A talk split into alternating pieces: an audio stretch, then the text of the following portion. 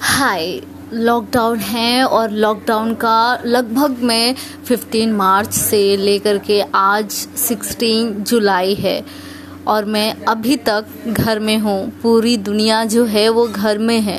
लोग वही जा रहे हैं बाहर जिनको बहुत ज़्यादा ज़रूरी है या फिर रोज़ी रोटी चलाने के लिए कुछ ना कुछ उनके पास होना चाहिए। 2020 है और ये ऐसे ही कट रहा है। अभी फ़िलहाल मेरा बर्थडे भी था 28 जून को। मैंने वो भी सेलिब्रेट किया, घर में ही किया। ना जाने कैसा वक्त है, कैसा दौर है जो चल रहा है। आगे चल के जो जनरेशन आएगी, शायद उनको बताने के लिए मैं यहाँ रहूँ या ना रहूँ, पर शायद ये मेरी आवाज़, मेरी ये रिकॉर्डिंग उन तक ज़रूर पहुँचेगी। कैसी मनोस्थिति हो गई है घर में रह कर के डिप्रेशन अलग रहता है, मन परेशान रहता है, हैरान रहता है कि हमें क्या हो रहा है। बाहर जाओ तो बीमारी का डर है, घर में रहो तो अकेलेपन का डर जो है आपको सताता रहता है। इस ईयर में मैंने ना जाने क्या क्या चीज़ें देखी, बहुत सारी ऐसी चीज़ें।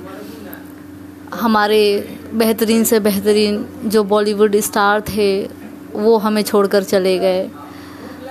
किसी ने सुसाइड कर लिया।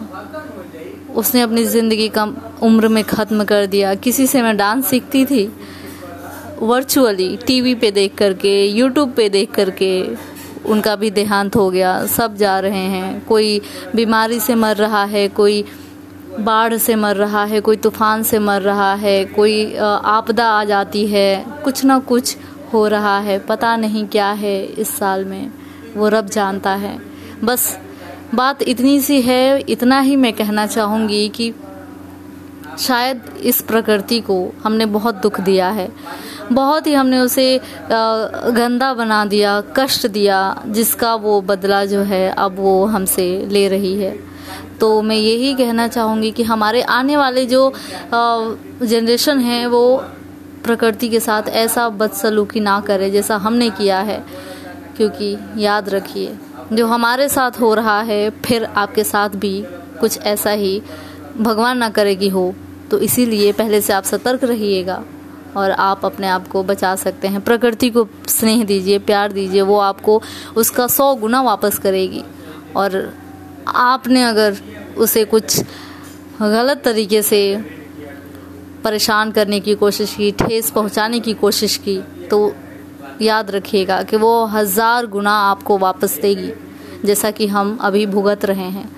2020 में हम, यानी कि पूरा विश्व इस महामारी से जूझ रहा है। दवाई नहीं बन पा रही है। बड़े से बड़े ऑर्गेनाइजेशन जो हैं वो संघर्ष कर रहे हैं, फेल हो रहे हैं, वैक्सीन मिल नहीं रही। लोग परेशान हैं। लोग डर के रह रहे हैं। मास्क पहन करके चलना पड़ता है। पहले हमने वायु प्रदूषित कर दी। तब उसके बाद जो है, प्रकृति ने ऐसा बदला ले लिया कि हम जो है, अब हम मास्क पहन के चल रहे हैं और पूरी प्रकृति जो है, पूरा जो आबो हवा है, नेचर है, वो एकदम शुद्ध, साफ़ और हम मास्क के अंदर घुट रहे हैं। Thank you